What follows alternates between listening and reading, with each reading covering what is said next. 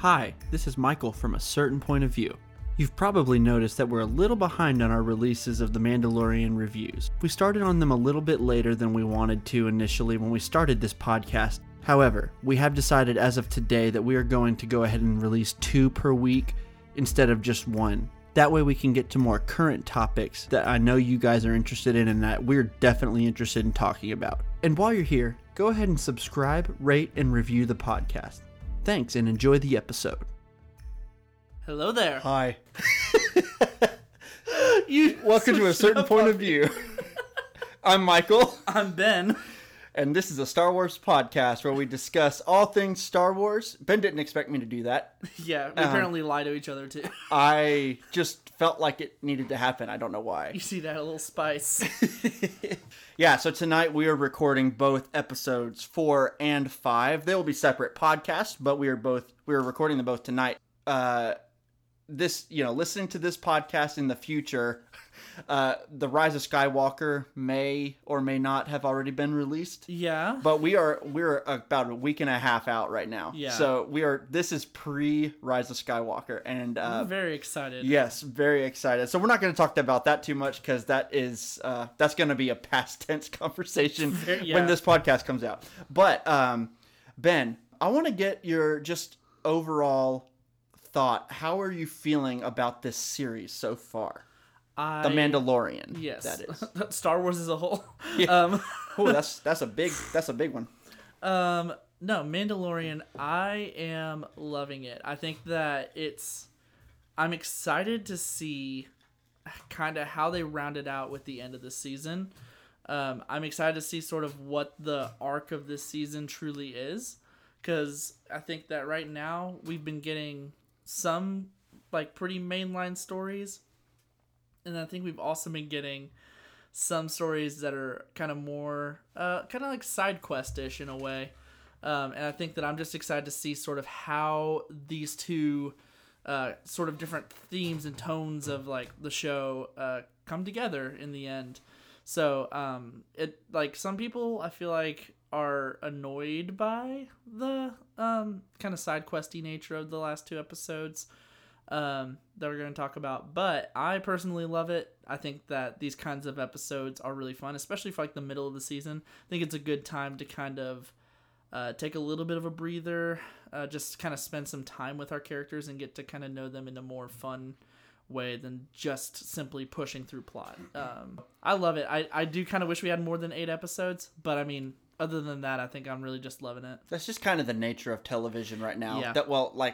Non-network television. Right. Well, I don't even necessarily want like 20 episode seasons again. I mean, I think that even just like 10. I love 13. Yeah, I would say like 10 to 12-ish is like a good sweet spot as well, you know? Dude, I do. I feel the same way generally about The Mandalorian.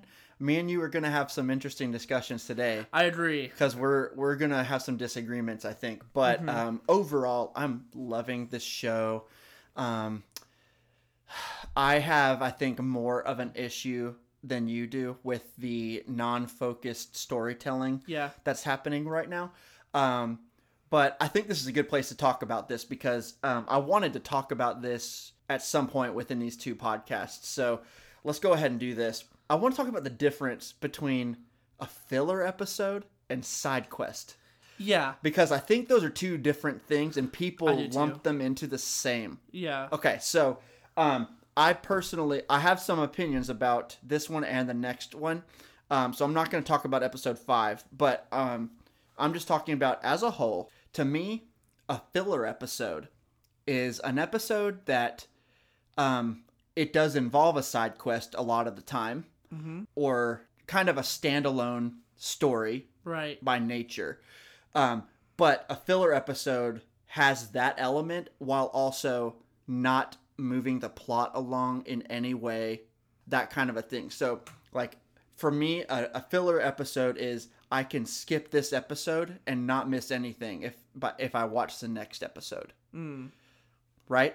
So that's kind of, to me, that's what a filler episode generally is. I think I would agree for the most part. I don't think you necessarily said anything wrong. I think that for me, I would go a little further with what a filler is, because when I think of filler, I think of more like Like, you don't necessarily, because you haven't watched, like, that much anime other than, like, right. Avatar, which had, like, one filler episode in the entire thing. That was an example I was going to bring up because I love where you're going here, I think. Yeah. So, yeah. But even that episode, based on what definition I'm going to give it, might not even be considered filler. It might just be considered a bad episode. If you're talking about The Great Divide, yeah. Then, yes, that's just a bad episode. Yeah, I would consider that just a bad episode. It's a bad filler episode. Yeah, filler, what I would say is filler, because in the world of like anime is where I think of filler, and filler episodes are oftentimes used by studios. It's basically just stories that they are making to fill space, while, because like usually with animes they're based on a manga, which like a comic essentially, like books, and those stories are what they are telling in the show a lot of times. Some do it more accurately to those books than others, but I think that like in anime, what filler is whenever they do nothing that has to do with those books at all. It's that they're waiting for the author to kind of write the rest of those books, and they're just making up stories to kind of keep making money and keep putting out content, and so that's what filler ends up being a lot of times. At least in my head, when I think of filler, I think they're literally completely pointless. In the case of like a show like The Mandalorian, it has 8 episodes. I don't think they're making filler. I think there's a purpose to episodes like this. Even if it's not necessarily like moving the plot forward, or it's not necessarily like growing a character, it might just be revealing different aspects of characters. So that's how I feel. I feel like that's why I said side quest-y, because I didn't think that these were filler episodes. I felt like they were just more side quests, and then we're about to get back on the main story. Right. You know, that's what I was gonna bring up, Avatar, because to me, you can look at Avatar, and guys, just get used to it. We're going to talk about Avatar on this podcast, and I'm really sorry. Yeah. And it's Avatar: The Last Airbender, not the Blue People movie. Yeah. Not the James Cameron movie, or the M. Night movie. Oh no, that doesn't. Why'd you bring it up? I'm sorry. That's my bad. No, so this show to me, season 2 of Avatar: The Last Airbender, to me, it had basically no filler episodes, and the entire story that season was cohesive and serialized. So you really can't skip anything in that season, and that's one of the reasons I love it so much. It's a good season. But then season 3 is really odd because it's the last season, and it's building up to this big thing at the end, to this big confrontation at the end, but it's filled with a bunch of standalone character stories. Yes. And good way to put it. Yeah. So like those are not filler episodes at all in my mind. They're very much so giving you more insights on characters. Yeah, there's side quests, and through those side quests they are developing as characters. So like for me, the 3rd season, Sokka really develops a whole lot. Oh yeah. And I'm sorry if any of y'all don't know Avatar at all, this is really lame. But my point is that is the difference between a side quest story with character development and a filler episode, is that I don't think that Avatar: The Last Airbender had any filler episodes in that 3rd season. No. But it had a bunch of... It was different, though. It wasn't serialized all the way through. There were parts of it that were, but... And even the one that was closest to filler, the one, like, just before the finale, where it was, like, the Ember Island players or whatever, where it was essentially a recap episode, but they still used... Like, it was still... It had plot in it. It had stuff, like, about characters that were, like, it was revealing things about characters and stuff, so they're smart with it. I think that's a show that handles stuff like this really well. I agree. So, that said... let's get into our Mandalorian talk. Yeah. I thought my opinion of episode 4 is that a lot of people complained that it's a filler episode. I disagree. Me too. I think it is a side quest episode, and it has a ton of character development. Specifically with Mando himself. And I like this episode more and more every time I watch it. And I think I've seen it 4 times now. Yeah. And I have enjoyed it more and more. I liked it a good deal the first time, but I was it was a little jarring because of the tone shift. Because there is a tone shift. Very much so. There's a tone shift. They're going to a different planet. It's all green, and it's beautiful. The music is different. I wanted to talk about the music specifically. We will, yeah. But the music is different. The landscape is different. We meet new characters. There's a whole bunch of new stuff in this one, and it's a big tone shift. So it was a little jarring the first time I watched it, but every time I've watched it since then, I've loved it more and more. And I definitely do not view this as a filler whatsoever. Even that first time when it was jarring, it wasn't filler. It was just kind of different and weird. But now it's not weird. I just love it. Yeah. It's crazy because this episode, when I first watched it, I would say that, let's see here. So if I was like to do a ranking or whatever of like episodes 1, 2, 3, and 4, I think that where I would have placed it would have been, it would have been like 3, 1, 4, 2, I think is what I would have done. Okay. Considering I've loved all the episodes. Right. That's not like saying one's worse. Right. But I was just saying like I would have had a slightly different order, but this episode would have been my second to last favorite. Yeah. You were less hot on the first one. Yeah. Yeah. Yeah. That would have been my least favorite up to this point. Yeah. So that has now kind of shifted, and I think that actually for me now 3 and 4 are kind of fending for my emotions for different reasons. Interesting. I know. I think that those two episodes are my favorite right now, and it's like for different reasons, but that like it's like you said, every time I've watched it, it's grown on me more and more. I love this episode. So let's talk about some new characters that we meet, because there's several. Yeah.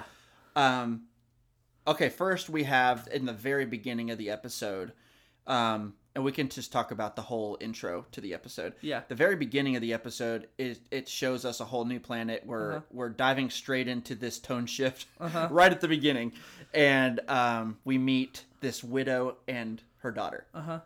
I really like the character. I hope we get more. I do too. I do hope we get more, but I like what she does. I really like the character development that she helps move along with Mando. Me too. A lot, but I really like her just as a character.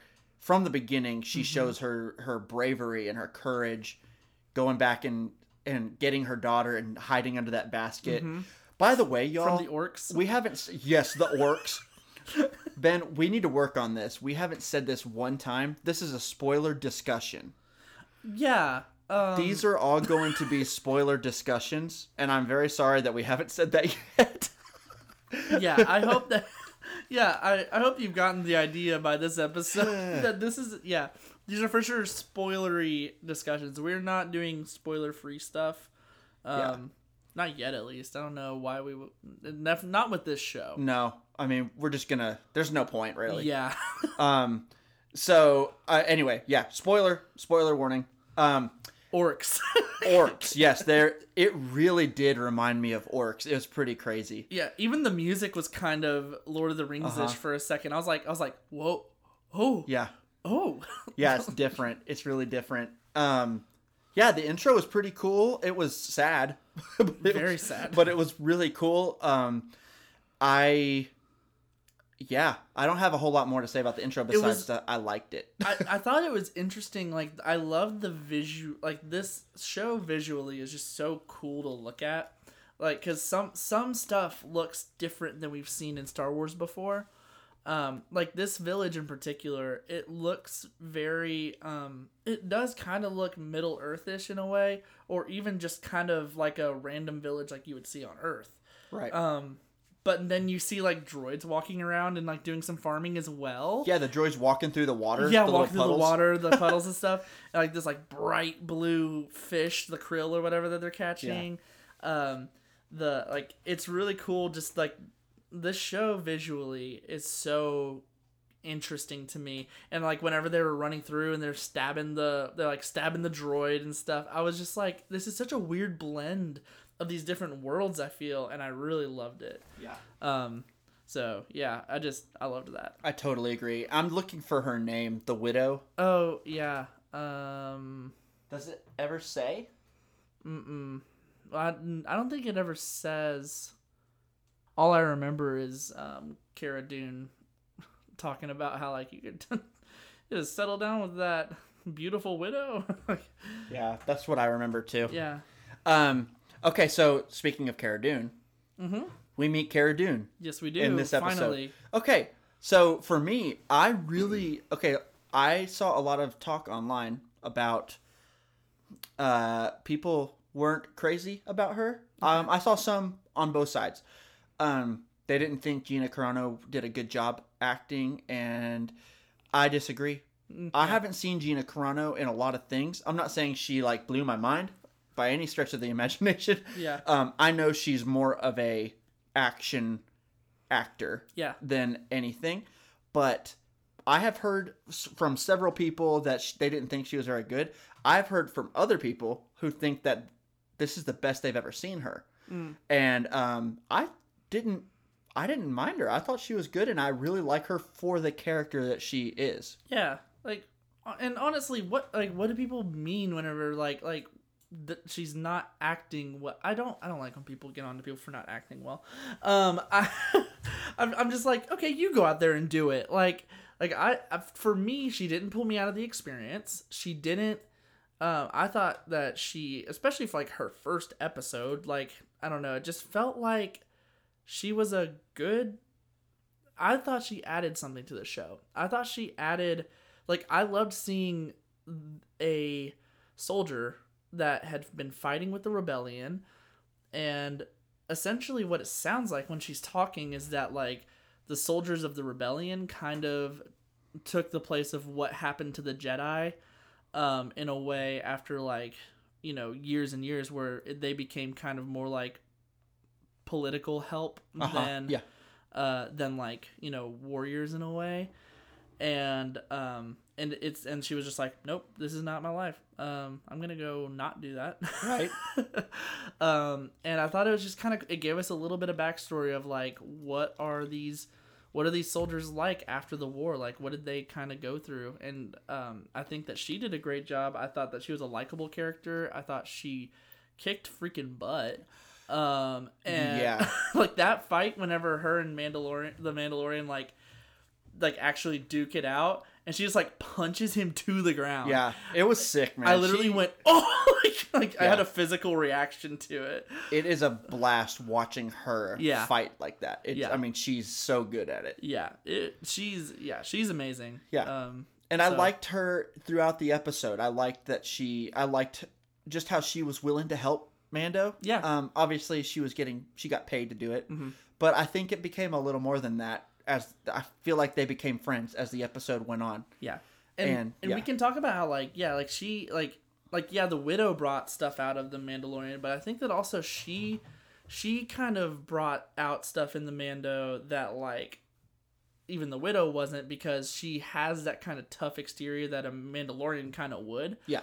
Of like you know, he's like, well, I can't wear the helmet again if I take it off, and that's why I'm not gonna be with her.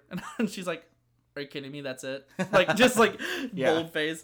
And I love that she just kind of like meets him right there. She matches his like no bull crap sort of mentality. No bull crap. Both. It's like noble crap. What are you talking about? Yeah. But yeah, she's she is really cool because she can match him in that. And I think that brings out something cool in The Mandalorian. It does, and you could tell when she was saying that at the end about, like, are you kidding me? Like, you can go settle down with that beautiful widow. And you could tell when she said that he was affected by it. Yeah. You could tell, like, he was, like, thinking about it. Yeah, he's like, no one talks to me like this. Yeah. We're kind of beating around the bush on it anyway. Let's talk about Mando's character development in this episode. Yeah. So there's a couple of different things that I have written down that I love about his character development in this. And I really like that we learn more about when he does and does not take off the helmet. Yes, because me too. They've kind of like hinted at it here and there, but they just met that head on this time and told us exactly what happens, because we've all been speculating, like, wait, so what, like, how does he eat? Like, does he sleep shower? In it?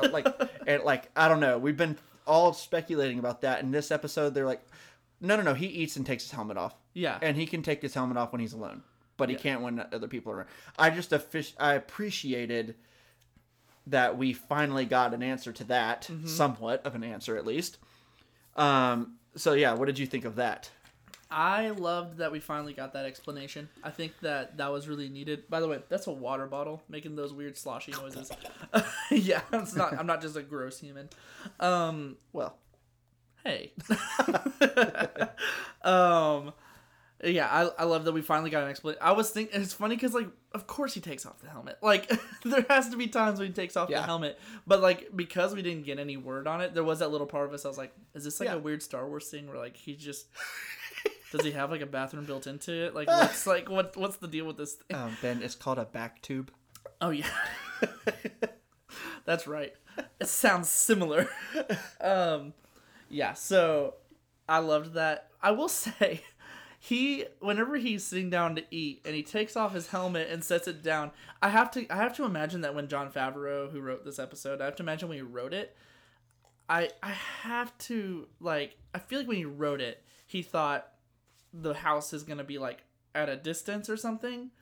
And maybe because of camera work and stuff, they had to move the house closer to where the kids were playing or something. They could see his face. Yeah. He was like right there. Like, they could have just like turned to their left or whatever, been like, hey.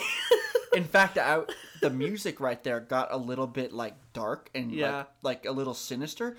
I thought I was waiting for the camera to focus in on their faces and them to look up and see him. Uh-huh. And then something happened right then. But no, it then just went on to the next shot. Like, so helmet self-destructs. Yeah, I just thought that was... I agree. I noticed that. I thought that was pretty funny. Yeah. I bet that it was like a... It was probably just like a lighting thing or something with the camera shot or something. Where like he couldn't have like blinds in front of it or something. I don't know. But I thought that was funny. It didn't ruin anything for me. But I was like, I could totally see him. Right. I like that they spent time talking about the helmet and talking about kind of the price that he would pay if he took it off in front of people, because that really leads into character development later on in the episode. Right. When, by the way, I found her name. It's Omera. Okay. That's right. Yep. Yeah. Omera. So, beautiful name. It is. I really like how it feeds into what happens later when... Dude, he almost let her take that helmet off. He was getting choked up. Yeah. Pedro Pascal. Oh my gosh, he's so good. It's so good. Like, I don't think I would be as... I think part of the reason I'm so impressed with, like, his performance is how much he accomplishes with a helmet on. Yeah. Like, there's so much being conveyed through, like, voice and gestures and stuff. And in this episode in particular, you get a lot more emotion and also, I think, more dialogue. I feel like as the show's going on, we're getting more and more dialogue from him, which is something interesting, I think, for his character as well. Yeah. But, like, yeah, he was talking more. And, like, in this scene, he sounds like he's really, really struggling to, like... I mean, the whole, if I take it off, I can't put it back on, further emphasizes this sort of religious mentality that the Mandalorians have adopted. Yep. And I think it's really, really, it's really powerful whenever he's getting choked up talking to her. Yeah. He's like, that sounds nice or whatever. Yeah. Like, ugh. It hit me in the core. It did, me too. Yeah. And then part of me was rooting for him to let her take the helmet off. And then part of me was like, don't do it. Show ends. Yeah. I didn't know. Spotchka. I was very torn by that point. I really was. But then another thing that I really liked about his character development in this one is it really showed at certain points in this episode, I feel like we're getting more and more examples of Mando having compassion in his heart. You know, you could say they paid Mando to you know, kind of scare the orcs away from their city or from their village, but later on when they try to convince everybody to leave and go start a colony somewhere else, they Mando did not have to speak up and say, unless we teach them how. He could have just backed up Cara Dune and had them all move, but he said we could teach them how. And I don't know. I just feel like we saw several moments, and maybe you have others that you're thinking of. I took this note when I was watching the episode. I was like, man, there's a bunch of different parts in this episode that I see compassion from the Mandalorian. Yep. And I love seeing this character develop, and because he's from that first episode to now, he's a completely different. He's not different, but he is a little different, because I think Baby Yoda has brought a lot out of him. He's softened. He has softened a little bit. I think that he is realizing. I think like once he was no longer part of the guild, like it was just like he's out of the guild and the guild is like after him and all this stuff. He's kind of, I think that Baby Yoda has really triggered a thing in him where he's like, he cares for people, he cares for things. I think he's not able to deny it as much now, and so Episode 1 Mandalorian, whenever they were saying like we can fight and stuff. He would have just been like, sorry, gotta find my next job. Yep. You know? Give me a next... That's all he had to live for. Yeah, that's all he had to live for. It's literally... Because he was just like, I just want my next job. But then he discovered how much he loves to care for things. So now he has Baby Yoda that he cares for, and that's very clear on multiple occasions. And then he also now has this woman who has come into his life. Yeah. I don't know. We're just seeing a lot of different sides to him, and I'm very much enjoying it, which is why this is not a filler episode. Yes. Not a filler. Yes. And then, did you have any other on that? Any other thoughts on that? No, but another spot where you saw compassion was like whenever he was taking the job, you could see him battling with it because he's like no, like talking to those two guys at the ship or whatever, and then they're like, we gotta go back by ourselves, whole day travel, whatever. Kind of like very loudly complaining about their whole day journey back and stuff. And he's like, do you have lodging?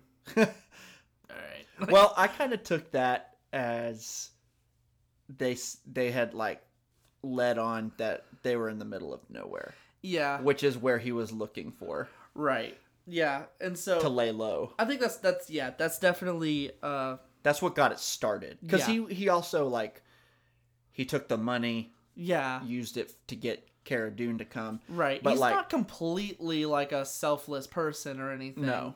But, like, I think that... It became more, exactly. It was, like, this little thing in him where he's like, well, I do need to go this way anyways. Yeah.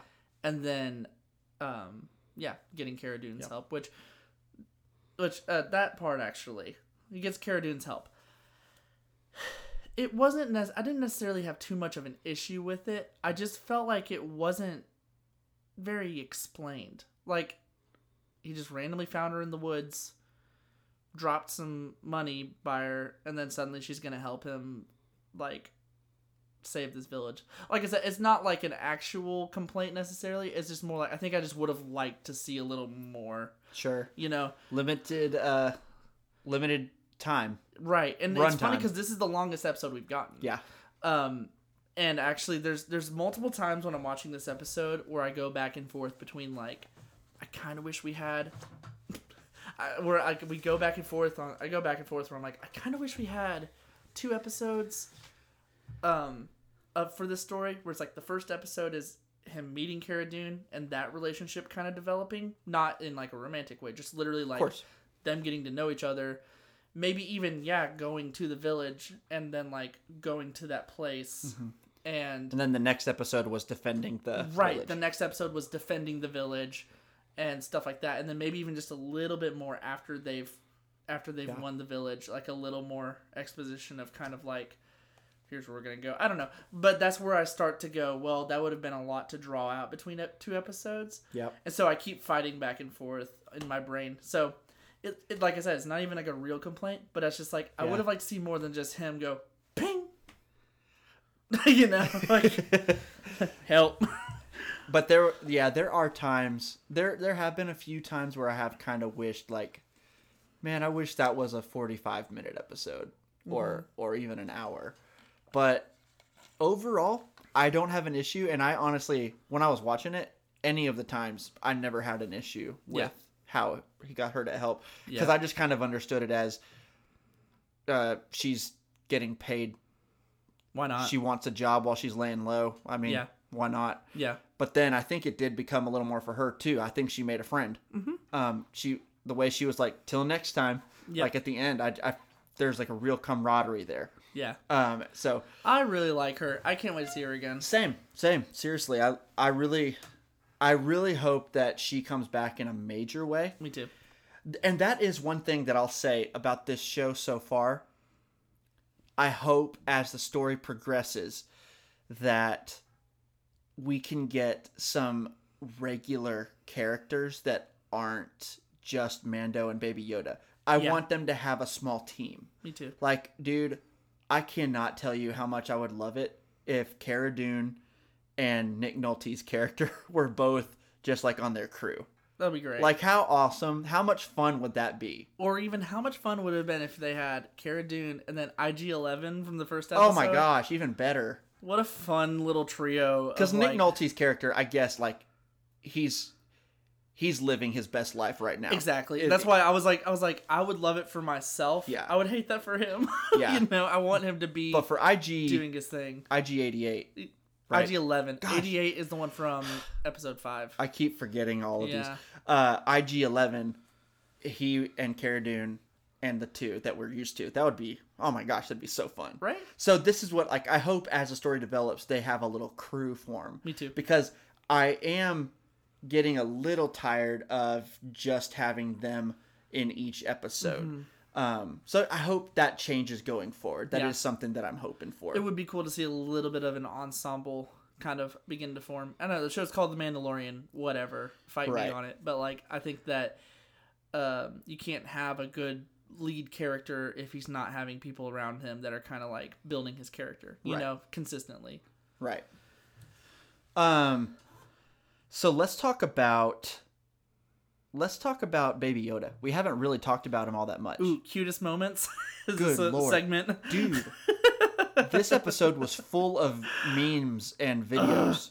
Every single movement. The soup. The soup, obviously. That's a meme instantly. That's the top for me. That was like such a wonderful moment. It's like right after this big, awesome little like brawl that they just have, and then he's just look like, over. He's like,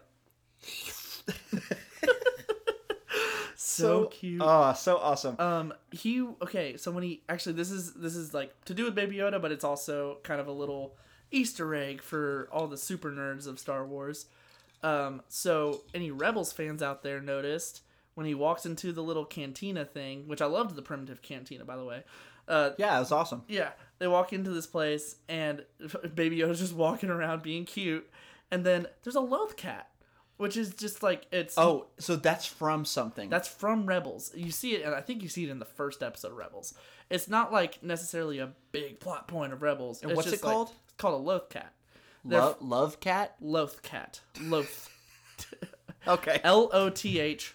Apostrophe cat. Okay. I think something like that. I know. That's better than Love Cat. It's definitely better than Love Cat. But it's basically just it's a creature on one of the main characters' home worlds. Gotcha. In Rebels. It's kind of like you see it all through the show. God, I gotta watch that show. You really do. You really do. I can't wait to talk about it with you. So I love Rebels. The more I think about Rebels after I've finished it, the more I'm like, I gotta watch it again. Yeah. So yeah, but fun thing, and then other Baby Yoda moments. When they go to the village for the first time and all the kids run up, he kind of bestows a blessing upon them, like he's the Pope. Like he like raises his arms, and is like, yes, settle down. Like. It's so funny to me. But you can't forget about the part where he is in the spaceship and he's like pressing that button. Oh my gosh. And then Mando's like, don't touch that. That he looks back and he goes, yeah. It has birthed many YouTube videos. Have you seen them? Yes. Okay, good. It's like Africa by Toto and stuff. Yeah. They keep so basically, yeah, y'all have to go search Baby Yoda memes in general, but Baby Yoda songs, radio, something on YouTube. It's fantastic. Some of them are kind of dumb. Yeah. But, so yeah, I thought that was hilarious. And it's almost like when they're making these, they know that they're they know that people are going to take certain things and run with them. Yeah. There's no way that they didn't think about that when they were doing that button scene. Dude, the tea is the prime example of this for me. Was like I can't help but think when they thought like little baby Yoda just sipping his tea in his little like robe thing essentially. He looks like a stay-at-home mom. Like, just like staring at the window, like, you know, like it's just. There's no way they couldn't think that people were gonna take that and just run with it. Yeah, like it's amazing. It's genius, they're geniuses. Honestly. They really are. Whenever he ate that frog. I actually felt bad for him right here. He started to eat the frog, and then the frog was just hanging out of his mouth. And the kids were like, eh. And he was just like, but I was watching it with my girlfriend, and she was like legitimately sad for. She's like, they made fun of him. It's like, you're the sweetest person in the world. I did have a thought about Baby Yoda. It's something that I noticed, and. We'll get more into it in the next episode, but there's enough evidence for me to bring it up in this one as well. I feel like everywhere Baby Yoda goes, he affects the people that he comes in contact with in a positive way. Yep. It's just something that I've noticed. He's got them good force vibes. Whether it's the people of this village or Mando himself. Yeah. Or even our Nick Nolte guy. He was just like, You're an interesting little fellow. Yeah. I feel like there's been others as well, but I just feel like he interacts with people or other creatures or whatever and affects them in a positive way, and including the Mandalorian. And just like us watching, everyone loves him. He really truly has affected the world in a really. I've never seen any like the world so. United in a positive way on something. Oh man, we love Baby Yoda. John and Dave. If you kill him, I swear.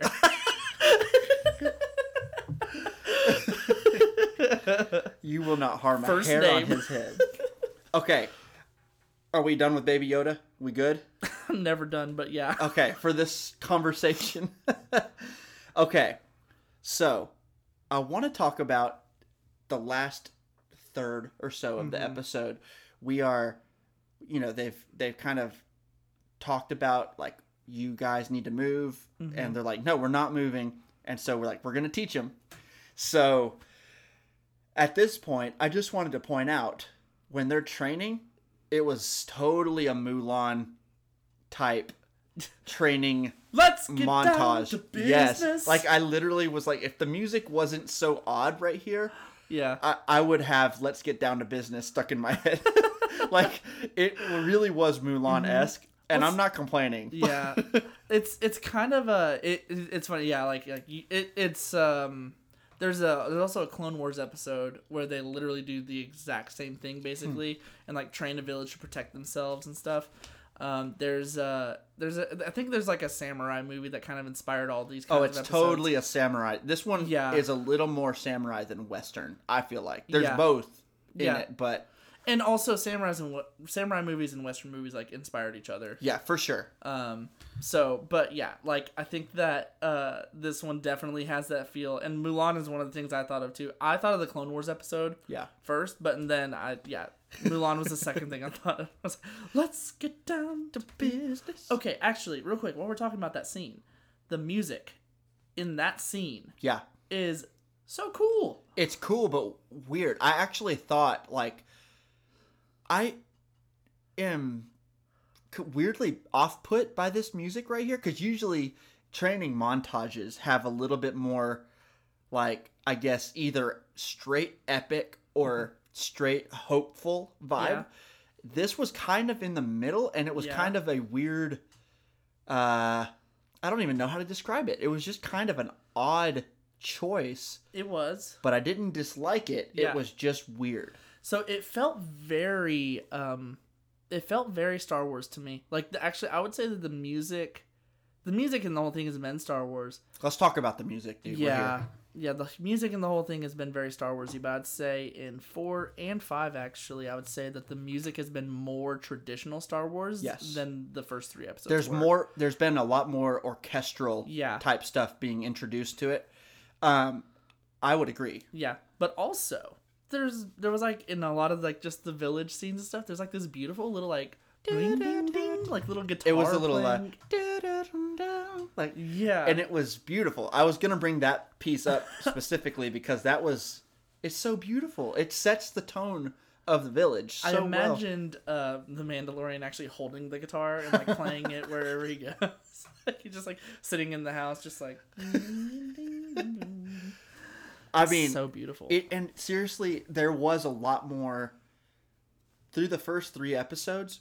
There was a lot more of that synthy, more of a grit to the music, and I love it. Like, yeah, it was really cool. Oh my gosh, I loved it all.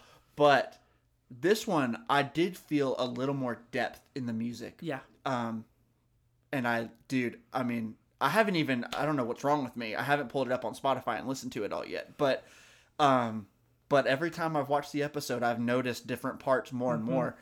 And I love, and I can't remember the specific part that it happens, but they do that really Western-y thing from the very first scene of the first episode.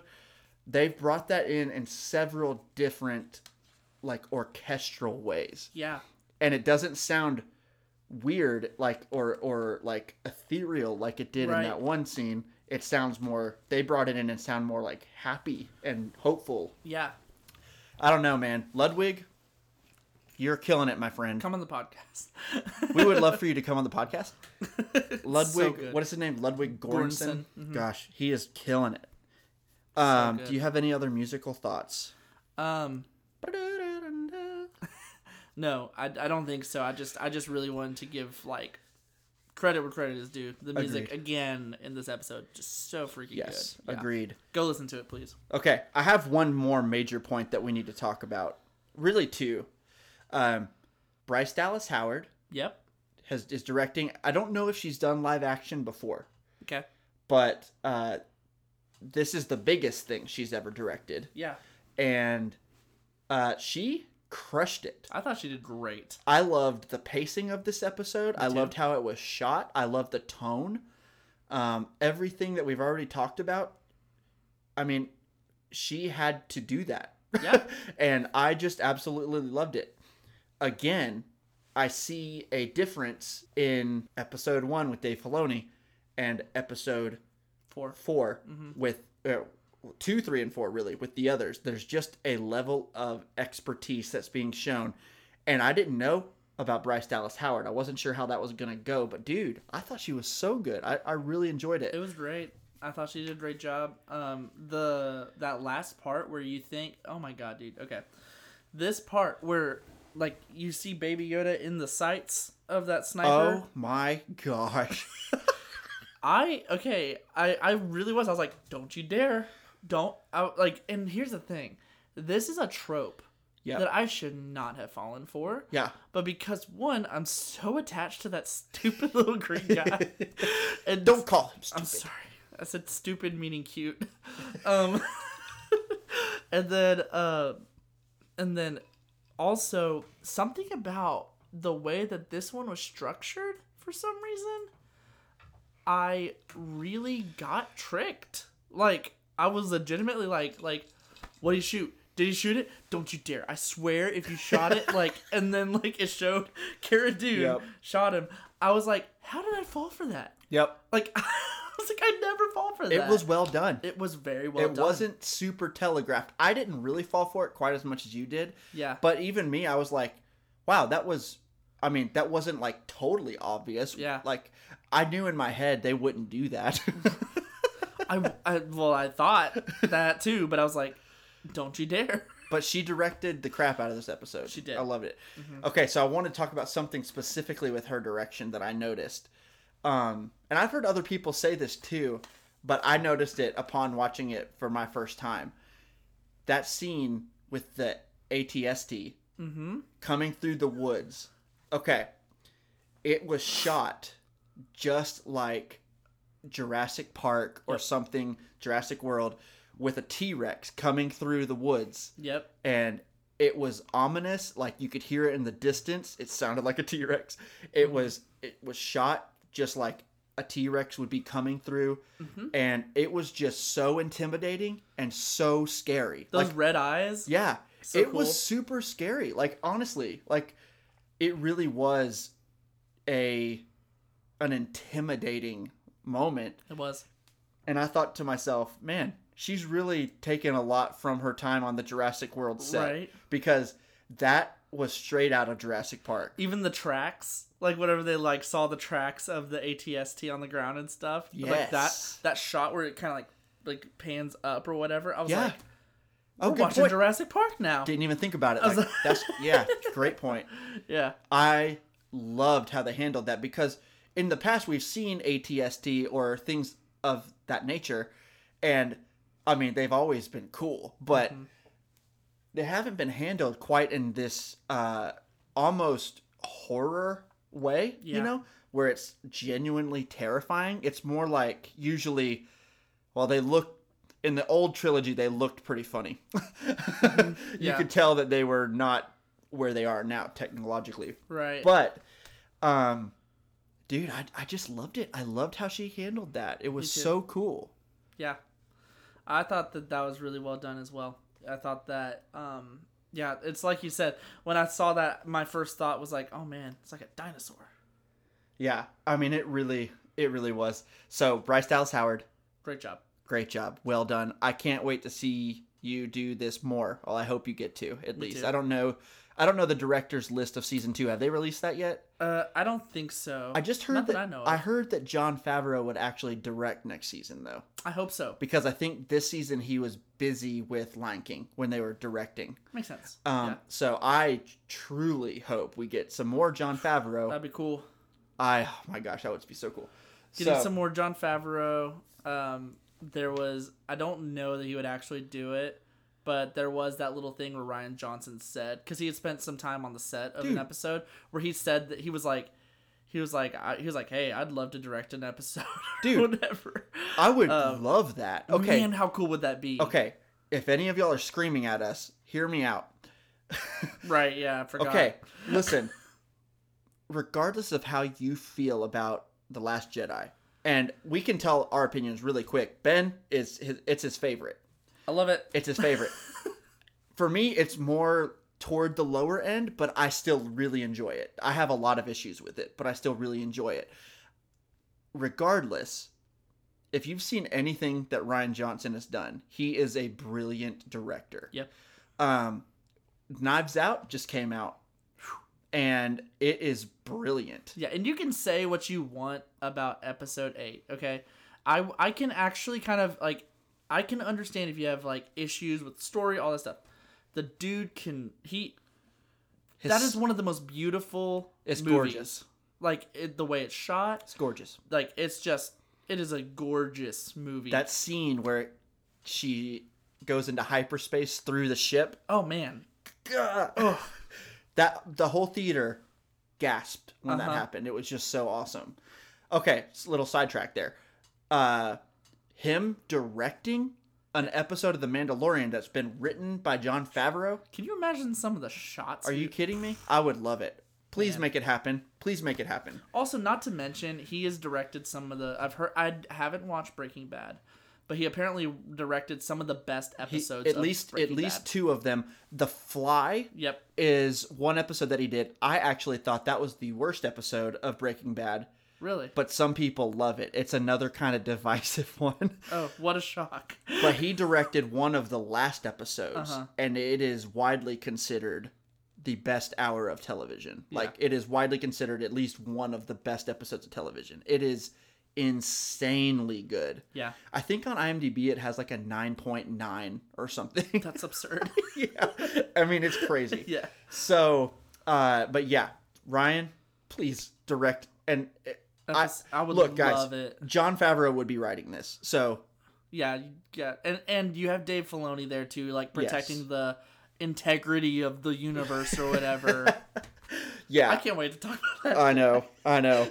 So anyways, let's do this. I have one more thought and then we need to wrap this episode up. So I did want to ask you what you thought about this. How are they tracking Yoda? Baby Yoda. How are they tracking him? What do you mean by that? So he doesn't have... Technologically? Like, yes. Like he doesn't have a tracker on him. Like as far as like a digital thing, or they would have taken that off. I would guess this is about to be some... Is it midichlorians? Man, is it midichlorians? Well, what I was going to say... Get away from the mic. I was going to say, I think it's probably something to do with like biometrics or something, like a biological something in like his DNA or whatever that is tracking. Like he's an unknown species. Midichlorians. Okay. If that were the case, there are other force sensitives out there. Like it's not just him. But I do think that it would be... I would love to know how they are tracking him. But I think that the whole tracking fob thing is just more like they somehow have like his signature or whatever. That's probably all the explanation we're going to get. I'll be honest. Midichlorians. Okay. Okay. I don't actually think they're going anywhere near midichlorians personally. But let's... I'm sorry. I wouldn't put it past them. Yeah, I mean, hey, Filoni is quite the prequelist. Yeah, and I'll be honest. But Favreau is not. I won't go down this tangent, but I've lightened up on the whole midichlorians thing. Oh, I have not. Okay, do we have our ratings ready? Yeah, I've got a rating for this. Okay, you go first. I will give it... Sorry, I just debated with myself. I get it. I'm going to give it 8.5 bottles of spatchka. Nice. I will give it 8 training montages. Nice. Yes. You could do anything with the montage. So I really like this episode. Yeah. Like I said, I liked it better and better. I probably would have rated it more like a 7 the first time I watched it. Mm-hmm. But the more and more I've watched it, I mean, I could go up to an 8.5 if I thought about it, but I'm gonna stick with an 8, solid 8. So Ben, do you have any other thoughts on chapter 4, The Sanctuary? I loved the change of tone. I loved the green. I thought that this episode really set itself apart from the other episodes, and that it was just kind of a really great break from the whole like hard grit of the Western. Yeah. And it kind of let us see a soft side of The Mandalorian. So I agree. I really enjoyed it too. I loved it. Excited to see where it goes from here. Ben, would you mind telling everybody where they can find us on the social medias and stuff? Yes. On Instagram, you can find us at Point of View Pod. On Facebook, we have a Point of View Podcast group there. So you can go to facebook.com/pointofviewpodcast. Like the page. Please. And please email us at povpodcast2. Yeah, sorry. There's a typo in here. It says povpocast. I was like, am I reading this wrong? Or sorry. It's you can email us at povpodcast2@gmail.com, and please email us. I would love to be able to hear from y'all and get to like just read different like what y'all thought of some episodes or crazy theories you might have, or just like I love hearing from different people and getting to kind of interact. So, and our email is connected to our Facebook page and our Instagram page as well, so if you just go to one of those, you can just click email or contact and it goes right to that. So guys, we really want to hear from y'all on this stuff. We really do. Eventually, if we start getting more, if we start getting some feedback from y'all, we'll make it part of our podcast more. We'll feature it. But also please go rate and, subscribe to our podcast. We are now on Spotify. Yes, we are. We will be on Spotify and Apple Podcast as well. iTunes. Yeah, iTunes is gone. iTunes is dead, apparently. Yeah, Apple Podcast and Spotify, and eventually we'll be on more, but those are the two we're on right now. We're working on it, guys. Yeah. So, Ben, you done? I'm good. All right. Yeah. All right, well, we will talk to you guys later, and may the force be with you. Always.